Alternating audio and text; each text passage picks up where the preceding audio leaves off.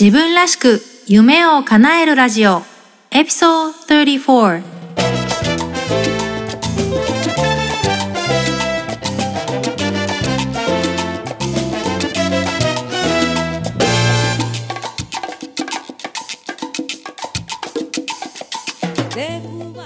自分らしく夢を叶えるラジオ。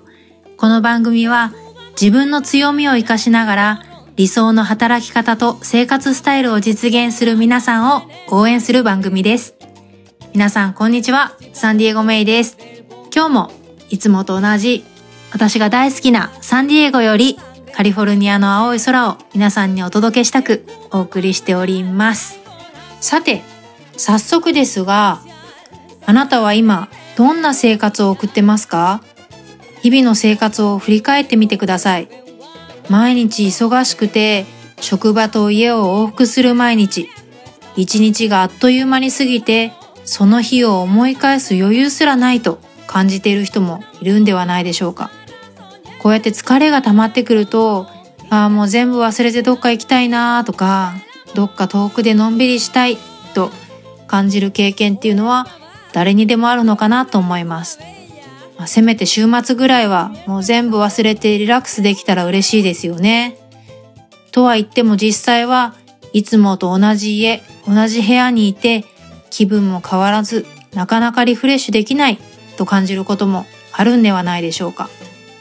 今日のエピソードはそんなあなたのためにお送りしたいと思います。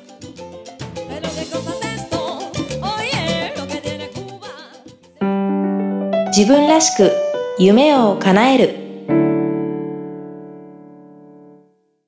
えー、今日はアメリカやヨーロッパでは一般的になってるんですが、まだまだ日本では知られていないコンセプト、リトリートについてお話ししようと思います。リトリートって聞いたことありますか、えー、以前この番組でもリトリートに関わるゲストを第3話のヘレンさん、それから第11話のジェーンさん、このお二人の回で、えリトリートのことを少しお話ししたのかなと思うんですが、そのリトリートが何なのかっていうのをちょっとご紹介していこうかなと思います。まずリトリートっていうのは、リトリートメントから来てる言葉で、えー、日本語では天地療法って言われていて、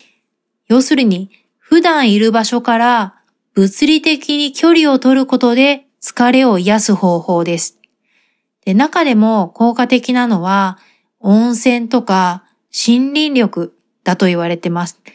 特に大自然とか温泉っていうのは五感が心地よく刺激されるので溜まったストレスを洗い流してくれるんです。リトリートっていう言葉はもともとは隠れ家とか避難所という意味で使われていたそうなんですが、そこから派生して今では仕事やプライベートなどの日常生活から一旦離れる時間を持つことで心身をリセットしてポジティブに日常生活を再スタートするための合宿という意味で使われています。冒頭でもお話ししたように、リトリートっていうのは私が住んでいるアメリカでは割と一般的なもので、特に成長角度の高い上昇志向の女性たちに人気があるのかなと思います。ストレスを受けやすい現代社会にこそ必要と考えられているコンセプトで、セルフケアをしながら自分の強みを再発見してなりたい自分を見据える、そんな意味があります。えー、リトリートっていうのはそういうわけで、まあ、日常から物理的に距離を置いて、リラックスして、リフレッシュして、休息をとる、そして学びも得るというようなコンセプトであることが多いんですが、日本でもこのリトリートという活動をしようという人たちがいます。それが第3話でご紹介した岩田ヘレンさんだったり、11話でご紹介した中田ジェーンさんなんです。えー、お二人は、さすが You セルフディスカバリーウィーケンドという名前のリトリートを、えー、企画、運営されてるんですね。えー、ここでちょっとヘレンさんがどうして日本でリトリートを実施するようになったかっていうお話を少しご紹介しようと思います。えー、ヘレンさんは日本で、えー、マッキンゼーで勤務されてた時期が長かったんですけども、もともとはイギリスで高校の時にドイツ語を習っていて、その時のドイツ語の先生の勧めで自己成長セミナーっていうのに参加したそうなんですね。ま、その時に自己成長を意識するっていうことへの面白さを感じたそうなんです。で、その後、まあグローバルな環境で仕事をする中で、自己成長っていうのとコミュニケーションっていうのは、切っても切れない深い関係があるっていうことに気づいたそうなんですね。要するに自己成長っていうのは自分の能力への思い込みとか感情と大きく関係してるんです。自分との対話は、なりたい自分へのイメージとか、周囲に与える影響、世の中への貢献度に関わってくる大事な要素なんです。そんなわけで、マッキンゼーの時代、ヘレンさんはコミュニケーションマネージャーっていうことで、同僚のレベッカさんと一緒にアジアとかヨーロッパの各国で自己成長とかリーダーシップっていうテーマでワークショップを実施されてきたんですね。で、まあ、ワークショップ自体はすごく短い時間なんですけど、参加者がすごく成長する姿をたくさん見てこられたそうなんです。で、もちろんその新しいスキルを学ぶっていうのはあるんですけど、それ以上に自信に満ちて目標にフォーカスできている参加者がいっぱい見られたそうなんですね。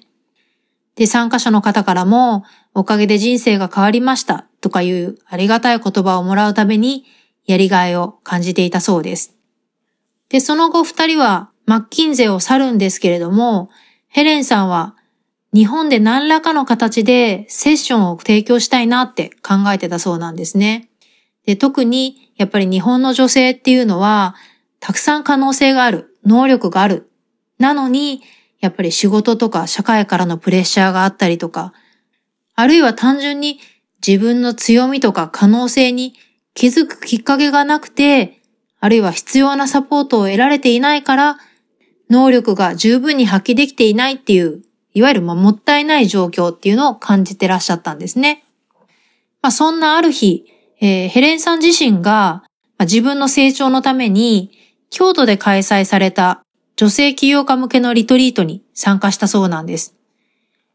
これがおそらく彼女にとっては初めてのリトリートだったんじゃないかなと思うんですけれども、リラックスした環境で他の素晴らしい女性たちと出会って仲間になって日常とは違った視点で自分のビジネスを見つめ直す機会を得たときにヘレンさんは、あ、今日本人女性に必要なのはこれだ。これをたくさんの人に体験してほしいって心の中で叫んだそうなんです。すでに日本を離れている元同僚のレベッカさんを日本に呼んで、ヘレンとレベッカチームの自己成長のセッションと、それから日常を離れて自分を見つめ直すリトリートを組み合わせたら、最大の効果が期待できるっていうのを確信したんですね。で、この京都でのリトリートを手掛けたのが、このポッドキャストの11話に出てくださった中田ジェーンさんだったんです。ジェーンさんはニュージーランド出身で、今は福島県のいわき市を拠点に活動しているリトリートプロデューサーなんですけども、ヘレンさんもジェーンさんも日本人の旦那さんを持つっていう共通点もあって、すぐに意気投合したんですね。で、東京に住むヘレンさんが、えー、福島県いわき市に住むジェーンさんを訪れて、一緒にこのいわき市にある湯本温泉を訪れるんです。で、そこはもう大自然、それから温泉、もう素晴らしいものがあるっていうことで、ヘレンさんは一気に気に入るんですよね。プラス、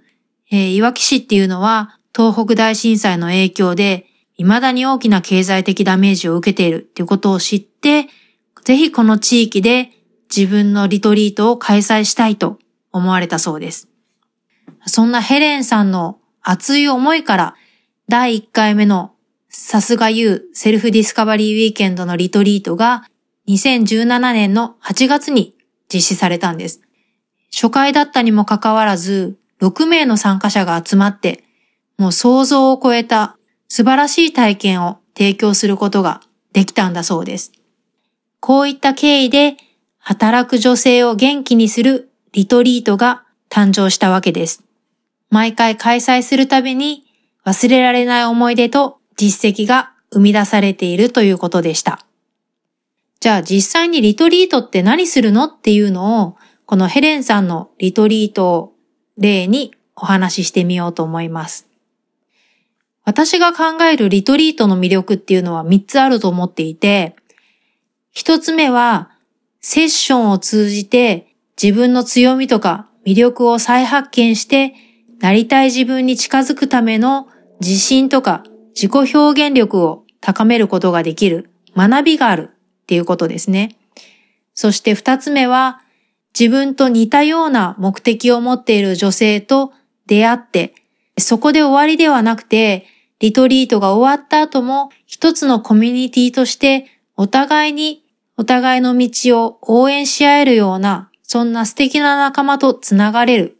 それが2番目の魅力。そして最後は、やっぱりリラックスですね。えー、日常から離れて、え、ヨガとか温泉とかいろんなアクティビティを通じて凝り固まった心を解き放して楽になる。リラクゼーションを受けて新たなスタートを切ることができる。これが3つ目の魅力だと思います。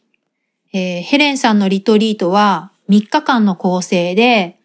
スケジュールのイメージとしては、1日目のお昼間に会場に集合して、みんなでウェルカムランチをとって、それから午後はセッションが1つ2つとあって、そして夜はメンバーみんなで楽しい夕食を取りながら歓談をする。で、その後は、まあ温泉でリラックスしたりとか、メンバーと交流したり、まあ自分で静かな時間を過ごすのもありだと思います。そして2日目は朝食をとった後に、また午前中はセッションが2つあって、そしてお昼をとって、で、午後もセッションをして、いろんなテーマのセッションが、えー、うまく構成されているので、まあそのセッションを受けて自分の内面を見つめたり、同じ仲間と、えー、意見を交換したりすることで、新たな発見が生まれるというような手法ですね。それからサンセットヨガをして、呼吸を整えて、自分の心と体に向き合う時間を持つ。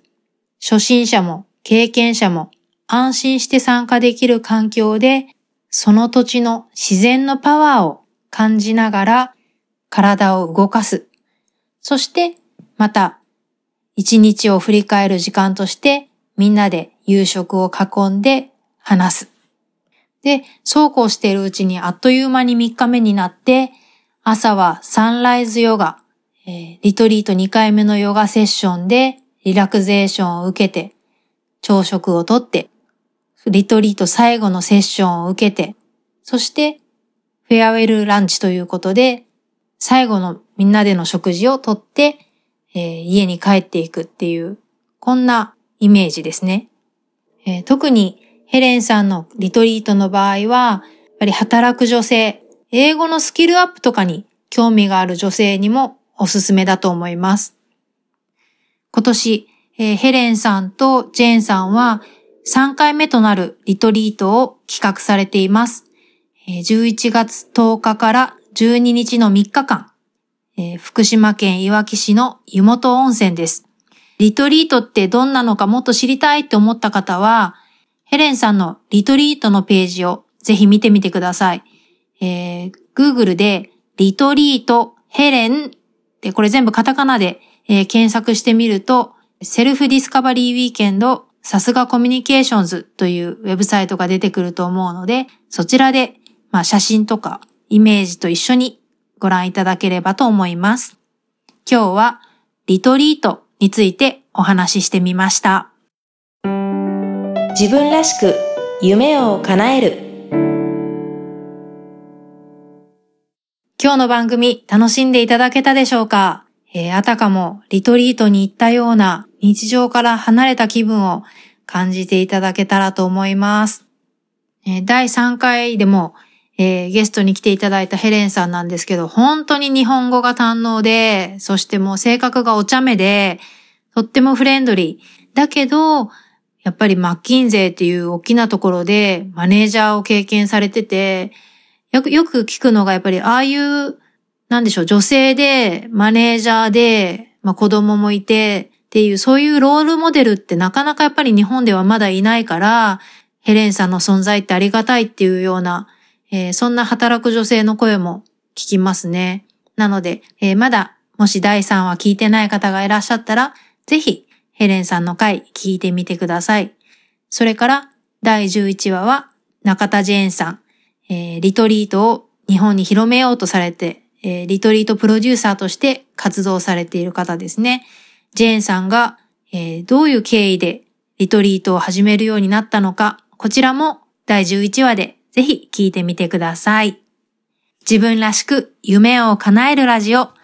リスナーの皆さんが自分の強みを活かして理想の働き方と生活スタイルは実現できていますように